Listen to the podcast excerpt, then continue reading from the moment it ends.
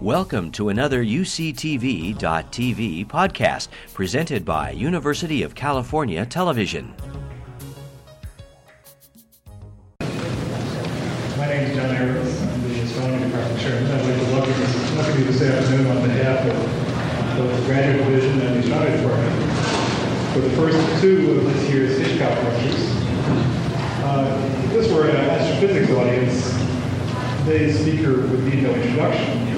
You know, it's a disadvantage. However, in the interest of perhaps not everybody here has spent uh, five to 30 years as a working astrophysicist, perhaps I should uh, introduce Martin Rees to you a little bit. Martin uh, has been in close orbit around Cambridge University most of his professional career. He finished his uh, PhD in 1965 and stayed on at Cambridge in a research capacity, and then uh, made a brief excursion to the faculty of the University of Sussex, then returned to Cambridge, where he is now uh, a Royal Society professor at the Institute of Astronomy. Uh, over the years I've known him, uh, I think he is the most agile theoretical astrophysicist I've ever met. I can remember a couple of occasions where he's published papers on at least two sides, if not more, of the same question.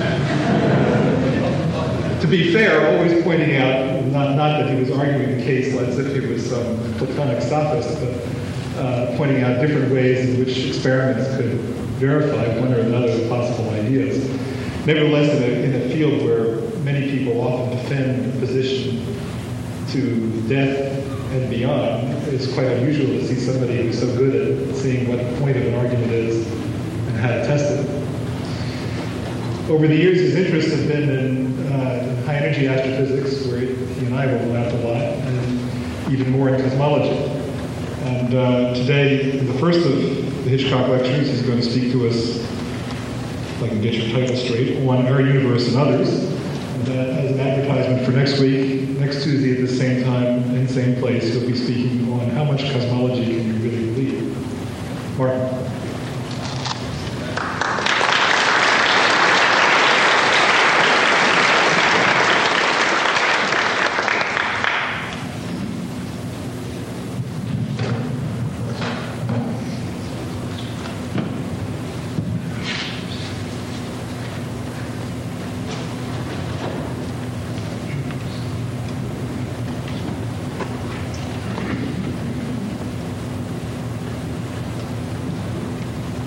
Is it working then?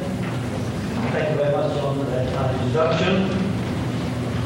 I'd like to start off with a text, even though this isn't a sermon. And the text will be the closing words from Darwin's Origin of Species. He wrote, While this planet has been cycling on according to the fixed law of gravity, from so simple a beginning, forms most wonderful have been and are being evolved. And I come forward the start. I-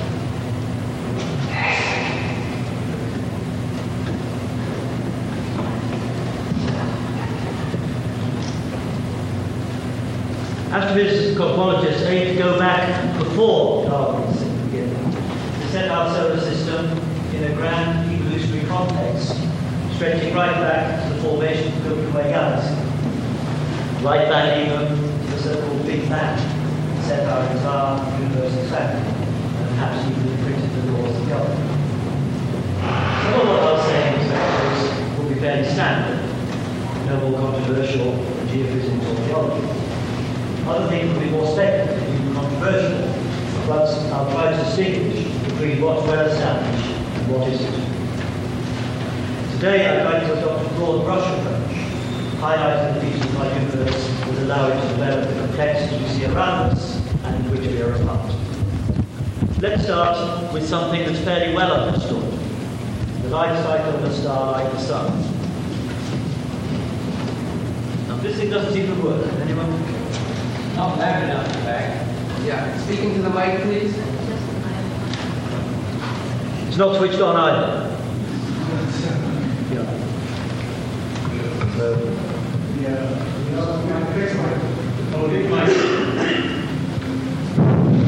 Okay, I'll, right. I'll, I'll use the uh, fixed microphone. So let's start off with something fairly well understood ordinary stars. Does their brilliance and colour depend on their mass, their age, or on what they're made of? How do they evolve? What fuel keeps them shining? And what happens when that fuel runs out?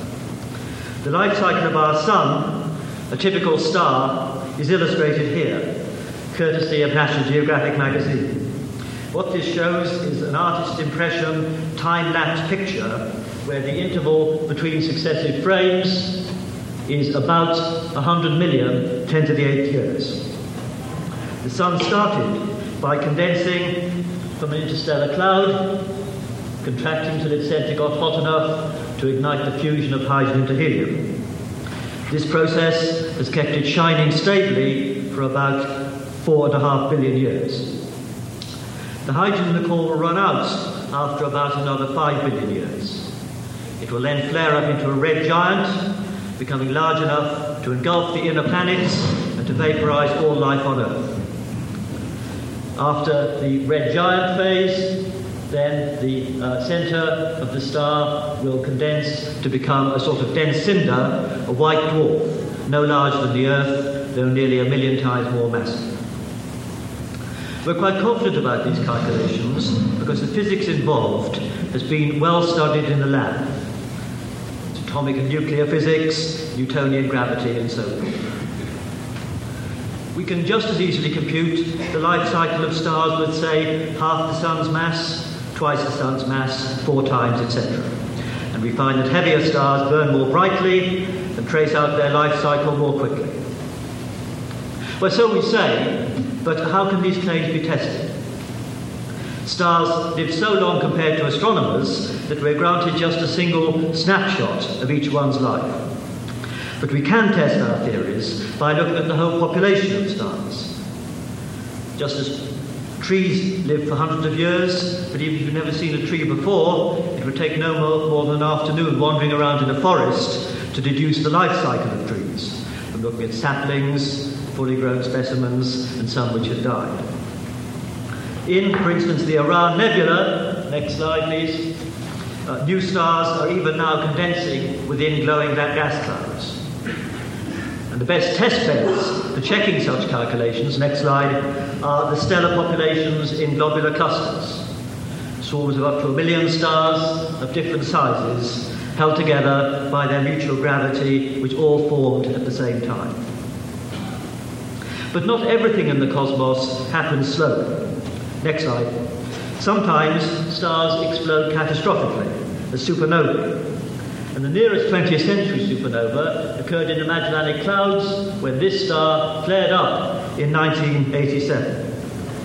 And this particular event, the sudden brightening and gradual fading, was followed not only by optical astronomers but by those using other modern techniques radio, X ray, and gamma ray telescopes, which have opened new windows on the universe.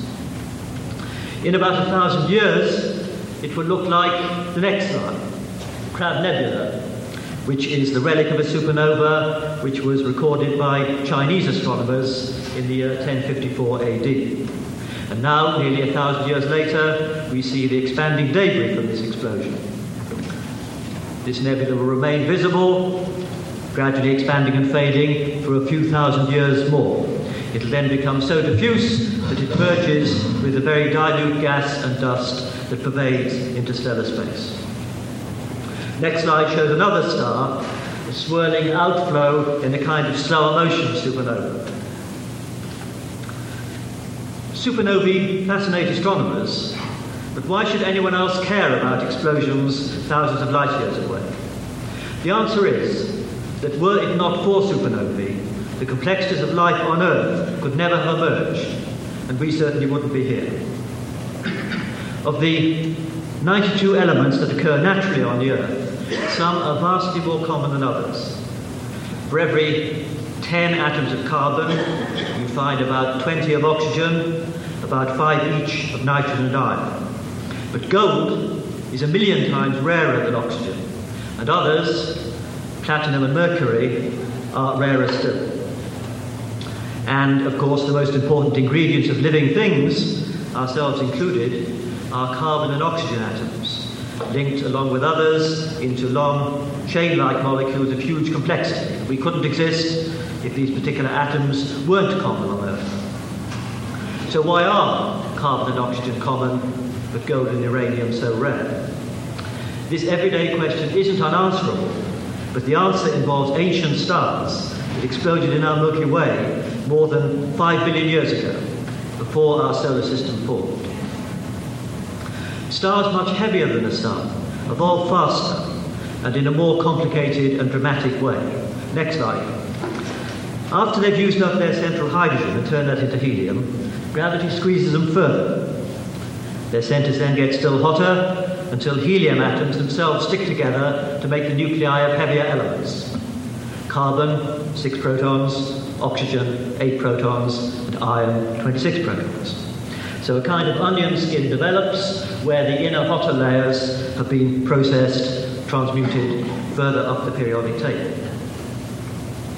When their fuel's all been consumed, and when the hot centers are transmuted into iron, big stars face a crisis. A catastrophic infall squeezes their centers to the density of an atomic nucleus, triggering a colossal explosion that blows off the outer layers. And this explosion what manifests itself as a supernova of the kind that made the Crab Nebula. So the debris contains the outcome of all the nuclear alchemy that kept the star shining over its lifetime. A lot of oxygen and carbon, traces of many other elements. And the calculated mix is gratifyingly close to the proportions we now observe in our solar system. Next slide. The Milky Way, our home galaxy, resembles therefore a kind of jarred ecosystem. Crystalline hydrogen is transmuted inside stars into the basic building blocks of life carbon, oxygen, iron, and all the rest. Some of this material returns to interstellar space, thereafter to be recycled into new generations of stars. A carbon atom, forged in an early supernova, might wander for hundreds of millions of years in interstellar space. It might then find itself in a dense interstellar cloud, which collapsed under its own gravity to form new stars. It may then have entered the core of a massive star to be processed further up the periodic table to silicon or into iron. It might then be flung out in another supernova, or it may have joined one of the less massive stars, each surrounded by a spinning gaseous disk that condenses into a retinue of planets. And one such star was our Sun. And the atom may have found itself in a newly forming Earth, perhaps eventually in a human cell like ours. So each atom has a pedigree extending back earlier than our solar system's birth, four and a half billion years ago. The solar system itself condensed from the intermingled debris of many earlier stars. There's nothing special about our sun, but what about the life on a planet around it? Astronomers are confident that planets exist around many other stars, perhaps even most. And a lot of those planets might resemble the young Earth. But given the right environment, what's the chance that life gets started? And how likely is simple life to evolve into anything that can be called intelligent? Now that's a question for biologists. Biology is a much harder subject than astronomy. And even the experts don't agree on whether complex life is a likely or an unlikely outcome. Next slide. The chances of intelligent life elsewhere may be small. And if it did exist, it may take forms we wouldn't recognize. The most intelligent beings may lead purely contemplative lives have no motive for sing- signaling their presence to us at all. And even if signals were being transmitted, the cultural gap may be so unbridgeable that we couldn't recognize them. But despite the heavy odds against success, a systematic search is a worthwhile gamble because any signal of plainly artificial origin, even if its message made little sense to us, would plainly have tremendous import. And limited programs to search for extraterrestrial intelligence, called SETI, seem to be worthwhile, even though they have a hard time getting public funding, I suspect because the topic's encumbered by manifestly flaky connotations UFOs and so forth. But to surely more widely diffuse public interest in this quest than in any traditional branch of physics or astronomy. And if I was a US citizen, I'd feel more comfortable advocating $10 million for a SETI program than arguing for a $10 billion particle accelerator. But that's a controversial statement, I'm sure. The odds may be stacked so heavily against intelligent life that there's no other site in our galaxy anywhere where it's developed. Maybe even no site in our observable universe. Some might find it depressing if we were alone in a vast inanimate cosmos, but I personally react quite the opposite way. Because although it would be disappointing if a SETI search were doomed to failure, we could then envisage our Earth in a less humble cosmic perspective than it would merit if the universe already teemed with life. To appreciate this perspective, we must conceptualize just how far the sun's life extends into the future as well as into the past. I showed this on an earlier slide, but just recall uh, an analogy. Supposing America had existed forever and you were walking across it, starting on the east coast when the earth formed, ending up here 10 billion years later when the sun's about to die. To make this journey, you'd have to take one step every 2,000 years. All recorded history would be three or four steps, just before the halfway stage, somewhere in Minnesota maybe. And that's not the culmination of a journey. So, in that cosmic perspective, we're still near Darwin's simple beginning of the evolutionary process. The progression towards diversity has much further to go. Even if life is now unique to the Earth, there's time for it to spread from here through the entire galaxy and even beyond if, if the Earth's biosphere isn't snuffed out now. And if it was snuffed out, then potentialities of truly cosmic proportions would, in this scenario, be foreclosed. Well, that was a digression. But I've tried to indicate how the Earth and everything on it is the outcome of recycling processes over the history of our Milky Way galaxy. How we are literally the ashes of long dead stars. But how did our galaxy itself emerge? And where did the basic hydrogen come from? To answer these questions, we must broaden our horizons still further in both space and time. Next slide. Our Milky Way, with its 100 billion stars and a scale of 100,000 light years, is just one galaxy, similar to the Andromeda Galaxy and millions of others which we see with our telescopes. Each galaxy is held together by gravity. Each is a kind of ecosystem in which the same recycling processes are going on as in ours. Astronomers, I'm afraid, have to admit that they don't understand why galaxies exist, why these distinctive aggregates are the most conspicuous features of the large-scale universe. I'll say a bit more next week about galaxies, what they're made of and how they're clustered. But in the perspective of cosmologists, even entire galaxies, huge though they are, are just like test particles, which tell us how the material content of the universe is distributed and how it moves. Next slide. Galaxies are grouped in clusters, like this one here, and even into superclusters. You might ask, are we in a universe that contained clusters of clusters of clusters ad infinitum? Next slide like shown here, what in modern jargon we call a fractal. In fact, we know our universe isn't like that, because if it was, however deep we looked into space, we'd see conspicuous patchiness over the sky. We'd be seeing a larger scale of a hierarchy, but the universe would never look smooth. But in fact, next slide, if we look deep enough, the universe looks fairly smooth. This is the nearest million galaxies around us. You see some clusters, but they're fairly smooth. And if you could probe still deeper, you would find clustering less evident and the sky appearing smoother. So there is a well-defined sense in which the universe is roughly homogeneous. A terrestrial analogy may clarify this. From a vantage point far out of sight of land, a view of the ocean looks very complex. You see waves, small riding on large, a lot of foam, etc. But once your gaze extends beyond the scale of the biggest ocean swells, you see an overall uniformity, stretching to the horizon many miles away. A patch of ocean large enough to be typical must extend several times further than the scale of the biggest waves. But this can still be small compared with the expansive ocean we can see. Our horizon extends far enough to encompass many patches of ocean, similar one to another, each large enough to be a fair sample. This broad brush uniformity of seascapes is, of course, not a feature of landscapes. On land, progressively larger mountain peaks may stretch all the way to the horizon, and a single topographical feature may dominate the entire view.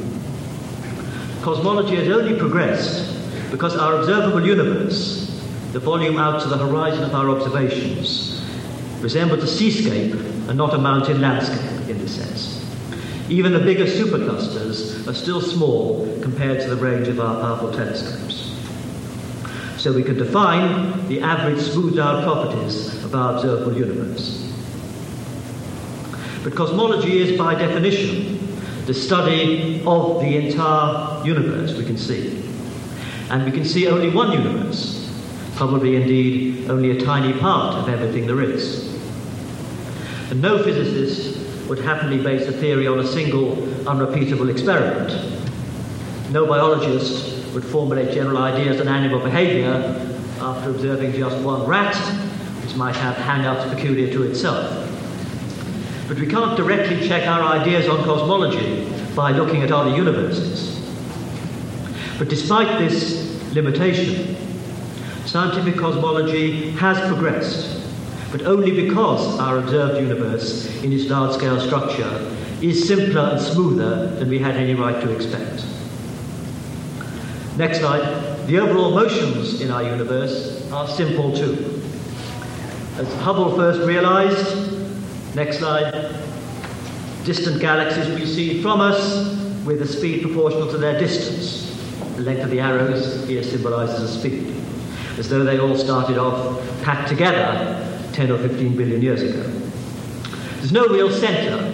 It's like this lattice. Next slide. This is an Escher picture. If you imagine the rods all lengthened at the same rate, the vertices would recede in accordance with Hubble law. No vertex is special. And that's actually quite a good analogy for the expanding universe, except that the galaxies aren't regularly spaced, like the vertices of the lattice but they do expand in this simple, uniform way. So, did everything really start with a so called Big Bang? This idea goes back to the Belgian Catholic priest George Lemaitre. Next slide. There he is. And in 1930 he wrote The evolution of the universe can be compared to a display of fireworks that has just ended. Some few wisps, ashes, and smoke. Standing on a well-chilled cinder, we see the slow fading of the suns, and we try to recall the vanished brilliance of the origin of the worlds. But are there any surviving traces of that vanished brilliance? Well, as everyone here knows, the clinching evidence came back in 1965 when Penzias and Wilson, next slide, found excess microwave noise coming equally from all directions and with no obvious source in their antenna the Bell telephone labs. This had momentous implications. It implied that intergalactic space wasn't completely cold. It was about three degrees above absolute zero. And this cosmic background is a relic of an epoch when the entire universe was hot, dense, and opaque. As the universe expanded, the radiation from this primordial fireball would have cooled and diluted, its wavelength would have stretched, but it would still be around, it fills the universe, it's got nowhere else to go. And the most distinctive and lasting achievement of NASA's COBE satellite, though maybe not the most important, has been to show that the spectrum of this radiation, which are shown here as a crude black body curve, is actually a precise thermal black body with a precision of about one part in 10,000. The temperature is actually 2.726 degrees. And this radiation is therefore a fossil of the early universe, and it hasn't been substantially distorted by any later process. In a few moments, I want to come back again to our universe's hot, dense beginnings. But let's now go forward rather than backward, like forecasters rather than fossil hunters. What about the future? In about five billion years, the sun will die, and the earth with it. At about the same time, give or take a billion years, the Andromeda Galaxy, already falling towards us, will crash into our Milky Way and merge with it, forming a single amorphous elliptical galaxy. But will the universe go on expanding forever, or will it recollapse so that our remote descendants all share the fate of an astronaut who falls into a black hole? The firmament falling on their heads to recreate a fireball like that with which our universe began. The galaxies are, as it were, the fragments of the expanding universe. And we know their expansion speed. We know also that everything in the universe exerts a gravitational pull on everything else. And it's easy to calculate that gravity would eventually bring the expansion to a halt if the average cosmic density exceeded a so called critical value of about three atoms in every cubic meter. And in my lecture next week, I'll say a bit more about the so called dark matter that might or might not supply this density and what it might be. But the bottom line is that we don't know whether there's enough of it to make up the full critical density, still less whether there could be more. So let's consider briefly the two scenarios for the long term future of our universe. Next slide, please. Suppose the present density were more than the critical value. The expansion would then eventually stop. Galaxies would then fall back towards one another, their redshifts being replaced by blue shifts. Space is already becoming punctured by the black holes that form from collapse of massive dying stars, or the processes that create the power in quasars. But these events would then just be precursors of a universal squeeze that engulfs everything. And this slide describes the countdown to the crunch, as it were. In the last 100 million years, minus 10 to the 8. Sorry, can we could we go on next slide, please?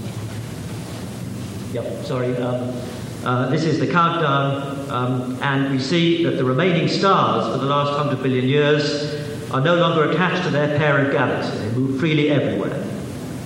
As the countdown proceeds, the stars move faster as the galaxy uh, gets destroyed, and the stars are like the atoms in a box that's being compressed. Eventually, the stars will be shattered by colliding with each other. But a different process would have destroyed them first. The sky, brightened by the blue shifted radiation from everything else, would become brighter than the stars themselves. Stars then gain heat faster than they get rid of it. They get cooked in an oven, as it were, even hotter than their surfaces. They puff up and disperse into gas. So that's the way the stars get destroyed. The earliest this big crunch could happen would be 50 billion years from now. So the breathing space is at least 10 times the future lifetime of the Sun. And most theorists, in fact, believe that the density of the universe is at most very slightly higher than the critical density. So if there is a big crunch, it will actually be vastly further in the future, even than 50 billion years. So let that be a reassuring thought. Suppose, though, that there isn't enough gravitating stuff ever to halt the expansion. Can we go back one slide now, please? What will happen then is that there will be enough time for all stars and all galaxies to attain a terminal equilibrium. The sky will get blacker and blacker as galaxies fade and disperse ever more thinly throughout the expanding space. It's thought that atoms may not last forever, but only for maybe 10 to 35 years. So if the expansion went on long enough, then dead stars, white dwarfs and neutron stars, would dissolve and decay. Black holes would survive, but even they don't live forever. They shed energy by the so-called Hawking evaporation process, which would take about 10 to 66 years to get rid of black holes. But an ever expanding universe provides enough time for this to happen, even for evaporation of the ultramassive black holes, as heavy as millions of stars that build up in the centers of galaxies. It's still uncertain whether particles indeed decay. And if they don't, the final heat death would be spun out over a much longer period. A neutron star could tunnel into a black hole by quantum effects. This immensely improbable event, 10 to the 57 atoms quantum jumping in unison, would not be expected until after a time so enormous that if written down in full, it involves the number of zeros equal to the number of atoms in the universe. If the universe is made of ink, you could never write down that number, and that's the time it would take for the universe to get to its terminal equilibrium. And then the black holes would evaporate in a time which, in that perspective, is almost instantaneous. Freeman Dyson was the first person to write seriously about the long range future. He didn't discuss the recollapsing Big Crunch. He said it gave him claustrophobia. But he speculated about the really long term prospects for intelligence in an ever expanding universe, long after the stars have died. He asked, Can life survive and develop intellectually forever, storing an ever increasing body of information with finite energy reserves? His answer was yes, but as the background temperature falls, any form of life or intelligence would have to keep cool, think more and more slowly, and hibernate for long intervals. You could imagine hugely complex but tenuous networks. There are, in principle, quite general limits on how big and complex any organisms or indeed any computers can get, because anything too large would be crushed by gravity, and its internal workings would generate too much power to be radiated away. But hypothetical structures in the far future can transcend both these constraints. However massive they are, gravity can be suppressed by making them distended enough. They can have a large enough surface to radiate and stay almost as cool as the background radiation, whose temperature drops lower and lower as the expansion goes on. The minimum energy needed to transmit each bit of information then gets lower. Very spread out configuration would operate slowly. Information processing or thinking uh, rates are limited by how long it takes the signal moving at the speed of light to get across the computer.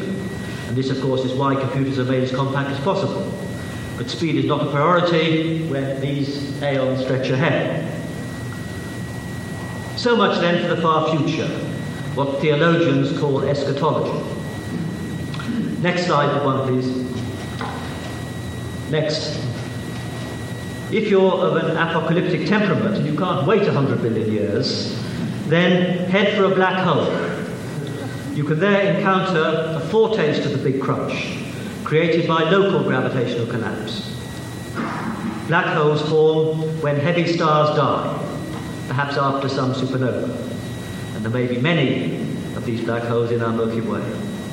But more spectacularly, monster black holes, each weighing hundreds of millions of suns, may exist as the relics of the events that form quasars, and they may lurk in the centers of some galaxies. Next one, please. There's one in this galaxy, Centaurus A.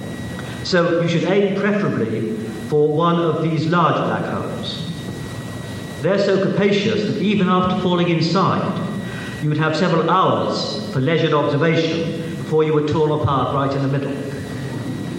But a more cautious course would be to remain in orbit just outside the hole. From that vantage point, if the hole was spinning fast, you'd be safe, but you'd have a blue shifted and speeded up preview of the entire future of the external universe in what to you would seem quite a short time. Next slide. These two scenarios, which I've sketched, perpetual expansion or recollapse to a crunch, seem very different. But the initial conditions that could have led to anything like our present universe are actually highly restrictive compared to the possible universes that you might imagine setting up. Our universe is still expanding after 10 billion years.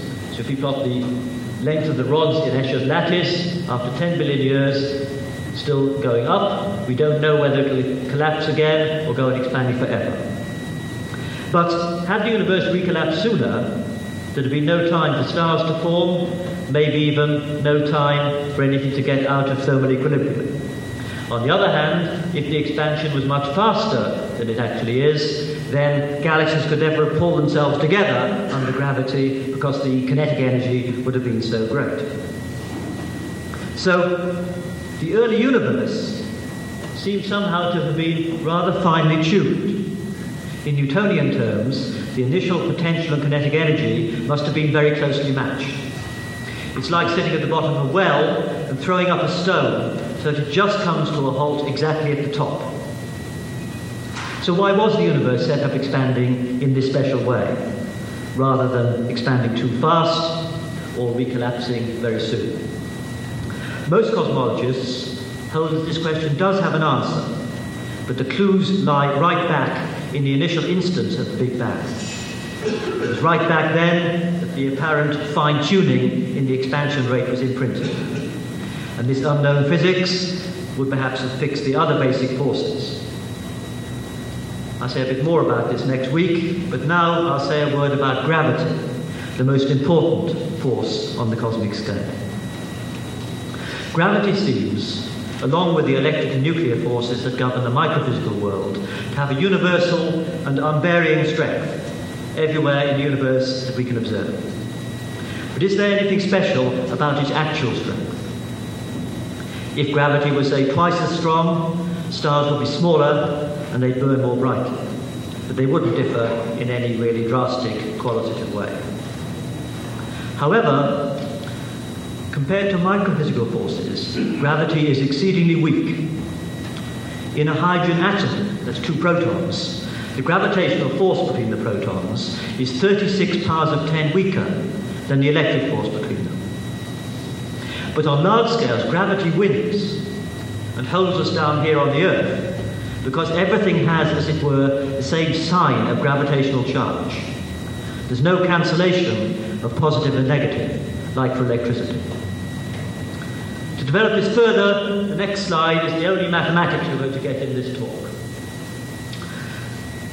Suppose you start off with a single molecule, and then imagine lumps containing successively 10, 100, and 1,000 atoms and so on. The 24th, containing 10 to 24 atoms, will be about the size of a sugar lump. The 40th would be a mountain or small asteroid. Now, the gravitational energy of each lump goes as gm over r.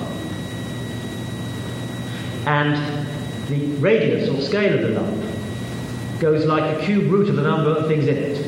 Radius goes like a cube root of volume. So gm over r goes up like a two-thirds power of the number.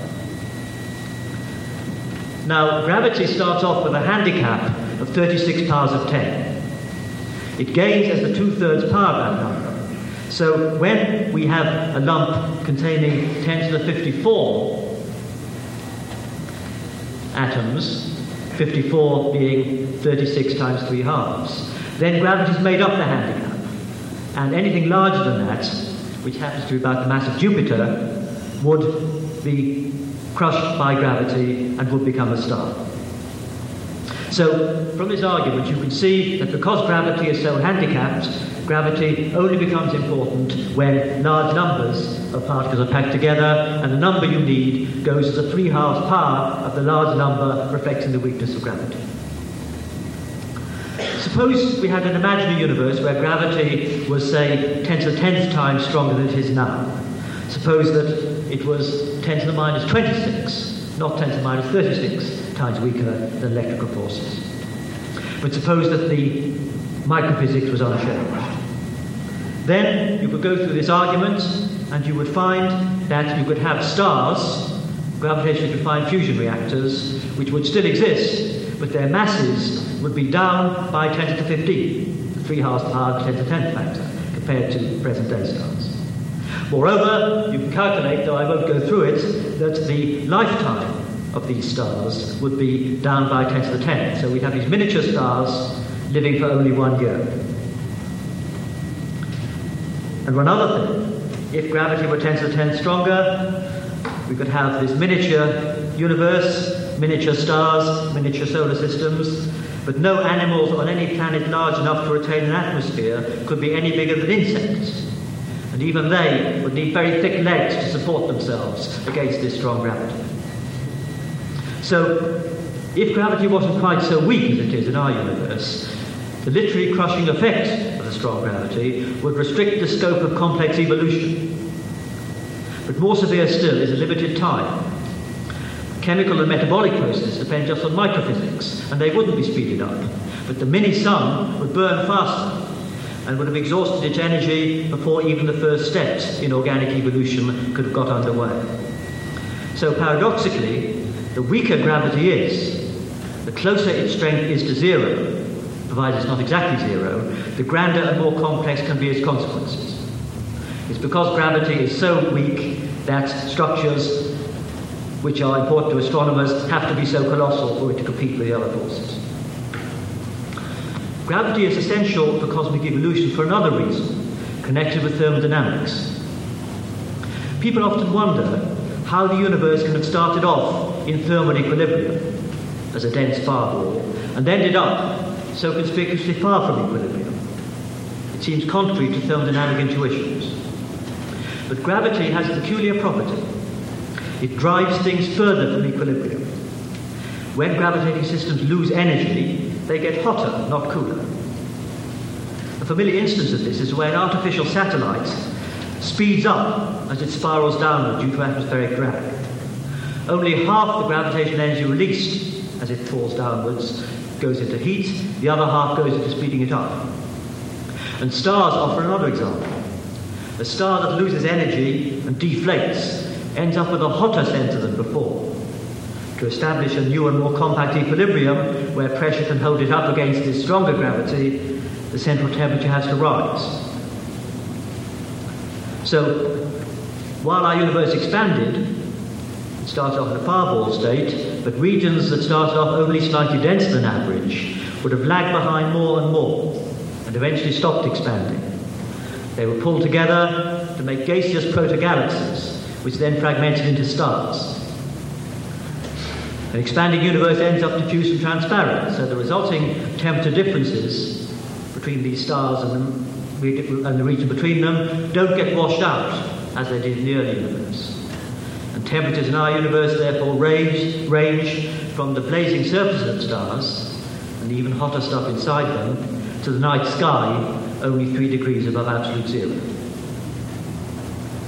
In fact, if you had to summarize in just one sentence what's been happening since the Big Bang, the best answer might be to take a deep breath and say, ever since the beginning, the anti-thermodynamic effects of gravity have been amplifying inhomogeneities creating progressively steeper temperature gradients, a prerequisite for emergence of the complexity that lies around us 10 billion years later.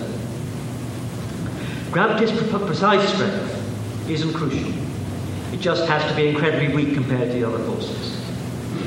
But the other forces, those in microphysics, do seem to have been set up so that a rather delicate balance prevails. And this is something we don't understand. In the nucleus of an atom, there is such a balance between the two forces which govern its constituent protons and neutrons. The electric repulsion between the protons and the strong nuclear force that creates a counterbalancing attraction. If nuclear forces were slightly weaker, no chemical elements other than hydrogen would be stable, chemistry would be a trivially simple subject. But if the nuclear forces were slightly stronger actually are compared to electromagnetism, then two protons could stick together so readily that ordinary hydrogen wouldn't exist, and stars would evolve quite differently. Fine-tuning arguments like this have a long pedigree.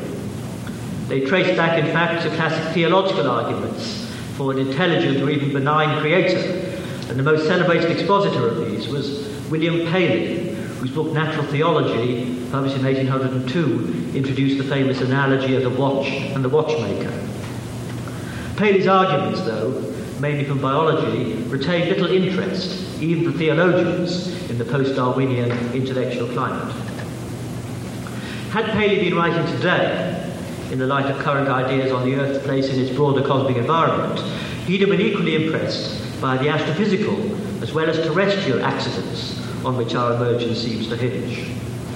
He considered it remarkable that, as Fred Hoyle realized in the 1950s, carbon can be made in stars along with oxygen only because of a very specially placed resonance, a special feature in the carbon nucleus. And this fine tuning in cosmology refers to basic physics and chemistry. It can't be as readily discounted as Paley's concerning the fitness of animals and plants for their environment. Any complex biological contrivance is the outcome of a long process of evolutionary selection involving symbiosis with its surroundings. But the basic laws governing stars and atoms are given, and nothing biological can react back on them and modify them. So if you imagine a sort of cosmic being turning knobs to vary the basic forces and masses, and constructing a whole ensemble of universes governed by different then clearly we wouldn't be at home in most of the others. And that's trivially obvious. But what's less trivial is the realization that most universes would be stillborn, in that the laws prevailing in them wouldn't allow any complexity to emerge. For instance, the physics might preclude any chemical elements other than hydrogen, the universe might never deviate from thermodynamic equilibrium, or because gravity was too strong, might exist for too short a time, or more radically, have only two spatial dimensions. If there's more time, I can give more examples. Well, how do we react to this line of thought? Its implications depend very starkly, I think, on what the final theory, if there is one, is like.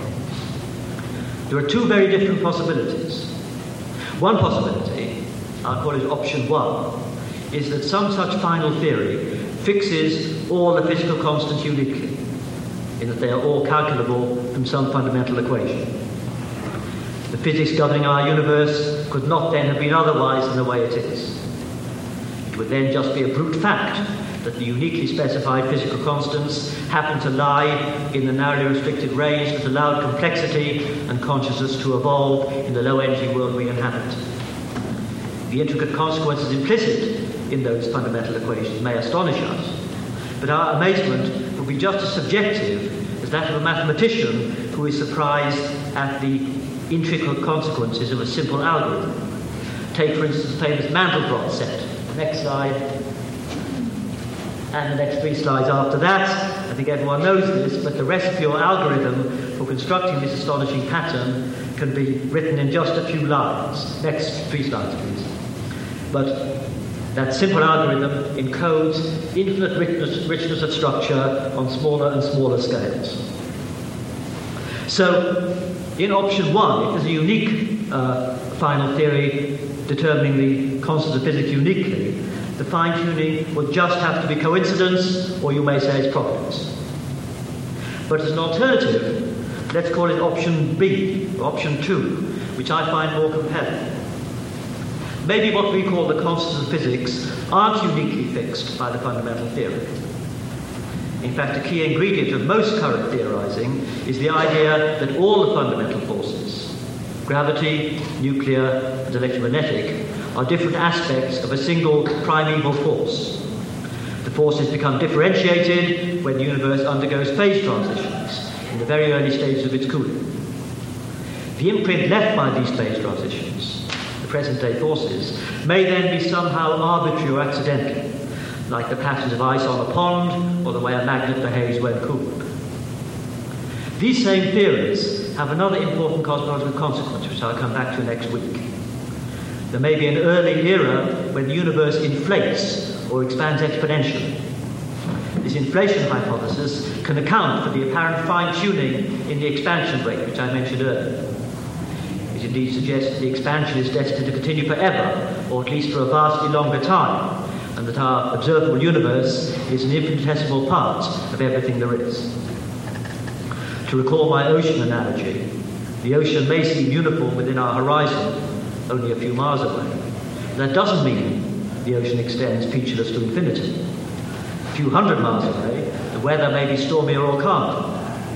The waves may look quite different. A thousand miles away, the ocean may be bounded by a shoreline. So maybe there are other domains that would never come into view. Next slide, please. Next. Uh, it may be that our observable universe uh, is just uh, this region here, and far beyond it, there's more of the same which will never come into view. But according to some ideas, particularly those first mentioned by Sakharov and developed by Andrei Linde, there may be other domains that would never come into view, separate regions of space-time, each closing up on itself, which could have been made in the Big Crunch or made in black holes. And according to Linde's version, our universe is on the next slide. What I showed the last slide is just down here, but that's just a little patch in some much vaster uh, domain, which is just one element of an ensemble. So this universe, rather than being everything there is, is just a bubble linked to others in infinite, eternally replicating ensemble, which you might call a meta-universe. The concept of an ensemble of universes accords with current inflationary ideas about the early universe. Our patch, or our member of the cosmic ensemble, must then be at least 10 billion light years across, because the physical laws are the same everywhere we can observe. Now, if this picture were correct, the apparent fine tuning needn't surprise us at all.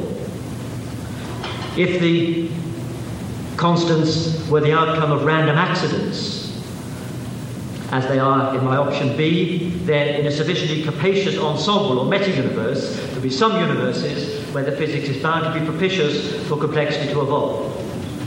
We're clearly not surprised to find ourselves in one of these. If a clothes shop has a large stock, you're not surprised if there's one suit that fits. As some of you may realize, I've strayed into what's called anthropic reasoning. And perhaps fortunately, there's no time for me to stray much further. But just as Mark Twain said that Wagner's music is better than it sounds, I think anthropic reasoning is less silly or vacuous than it's sometimes made to sound. We wouldn't be here if things were otherwise. But that need not quench our curiosity about why the world is as it is. The Canadian philosopher John Leslie has given a neat analogy. Suppose you're facing execution by a 50 man firing squad. The bullets are fired, you find they've all failed to hit their target. Had they not done so, you wouldn't survive to ponder the matter. But realizing you are alive, you are legitimately perplexed, and you seek some reason why. And I think anthropic reason gives us extra grounds for suspecting that any final theory will indeed have the permissive character of option two, rather than specifying the physics uniquely as in option one. So it makes a prediction about the nature of the final theory. Just a brief concluding perspective on cosmology's scope and limits. Cosmology is an ancient pursuit. There's not even anything new about the idea of other universes.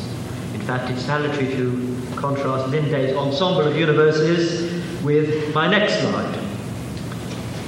This dates from 1750. It comes from a marvelous book entitled An Original Theory of the Universe, written and illustrated by Thomas Wright of Durham. The drawing depicts, rather like Linde's, an ensemble of universes, and Wright's caption to it reads As the visible creation is full of sidereal systems and planetary worlds, so the endless immensity is an unlimited plenum of creations, not unlike the known universe. But cosmology, as a real science, is of course a more modern thing. Astronomical technology has only recently allowed us to probe cosmic evolution right back to eras before galaxies formed. Physicists have only recently gained enough confidence to explore the initial Big Bang and even to suggest how the actual physical laws, in some sense, emerged with our universe. My last slide shows Einstein. This is a young Einstein, not the benign and unkempt sage of poster and t-shirt. One of his best known remarks one of his cliches, actually, is the most incomprehensible thing about the universe is that it is comprehensible. The laws of physics we study in the lab apply in the remotest quasar, and even in the first few seconds of the Big Bang. Were this not so, were there not a firm link with terrestrial science, the scientific status of cosmology would indeed be shaken. Maybe the physics of our universe and others will one day be triumphantly subsumed into some overarching unified theory. I've argued that the most attractive such theory would be one that didn't uniquely predict the physics of everyday work.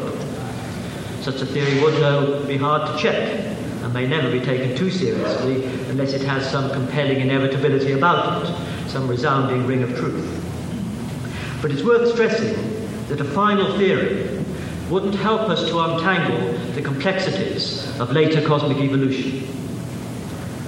Chemistry and biology may be reducible to physics in principle, but Schrödinger's equation can't in practice be solved for anything more complicated than a single molecule.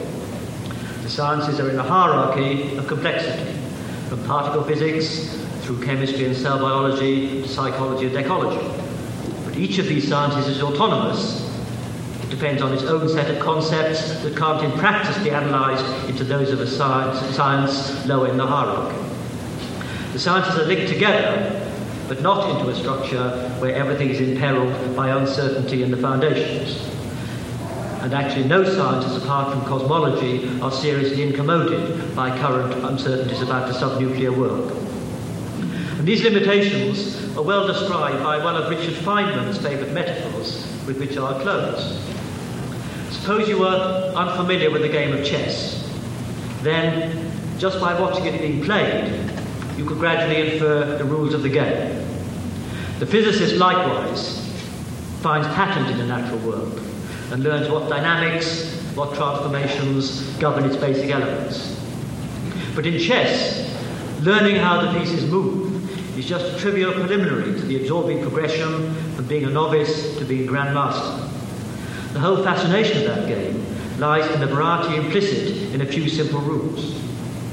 Likewise, all that's happened in the universe over the last 10 billion years, the emergence of galaxies and stars, and the intricate evolution on the planet around at least one star, has led to creatures able to wonder about it all, may be implicit in a few fundamental equations, but exploring this complexity offers an unending challenge that's barely begun. Thank you.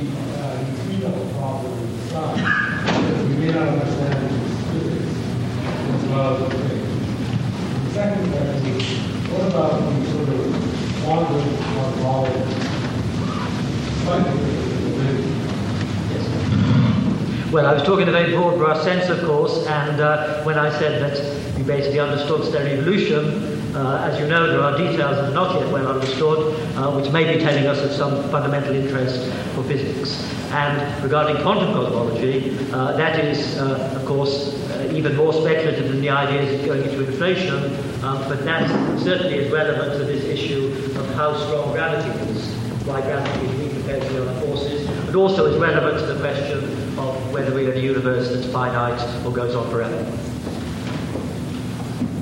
Uh, is there the possibility of a, a very small black hole nucleus of the Earth? Therefore, planets are energy and matter, they're drawn to miniature black holes and wax into planets?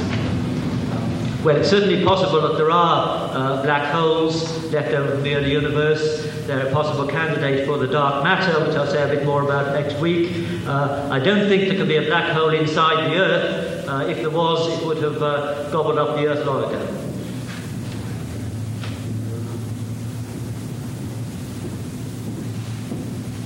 Maybe there's astral arterial sclerosis, so not all the materials will go through, and the Earth will be eaten out slowly from the center. Well, it could be, but people have worked this out, and uh, uh, it would take quite a short time for the Earth to be uh, uh to be eaten uh, if the black hole was uh, larger than a fraction of a. it was much larger than an elementary particle. But it's, it's interesting that uh, black holes, which are the size of elementary particles, um, are in fact already quite heavy. Uh, they weigh about as much as a mountain. And that's actually um, related to this large number which I mentioned, 10 to the 36. Um, if you want to have a black hole the size of a proton, then you have to pack together into that region 10 to the 36 proton masses. And that's essentially because uh, gravity is so weak that the mass has to make up for it. So the mass of a black hole, the size of a proton, is the mass of 10 to 36 protons, which is about the mass of a mountain. Is there a possibility of a black hole, the nucleus of every atom in our body? Uh, I don't think so, no. Yeah. Any other questions? Yes. Mm. If we have a critical mass, can you explore um, this cosmology that is just a series of big bangs? Um, well, uh, the, the, most popular view in cosmology is that the universe has uh, the, the, so-called critical density, or maybe just slightly above it. So the universe will go on expanding for a vastly longer time in the future than it has up till now. If there's a big crunch, it's not 50 billion years from now, but vastly further into the future when all uh, matter has decayed. Um, now, whether that uh, huge universe is just one part of an ensemble of other universes, again, we don't know. But it's interesting that there are some uh, formulations of the physics of the early universe which do allow this option. So, although the physics of these very early phases of the universe is is still very speculative in that we don't have a firm foothold in testable laboratory physics, then there are detailed theories which allow us to calculate uh, what the properties of the early universe were and whether the universe would expand forever or not. And the popular view is that the universe has probably just about the critical density, but will go on expanding for vastly longer than it has already.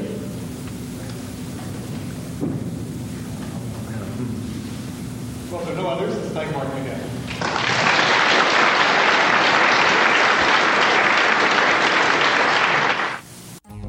You've been listening to a podcast by University of California Television. For more information about this program or UCTV, visit us online at uctv.tv.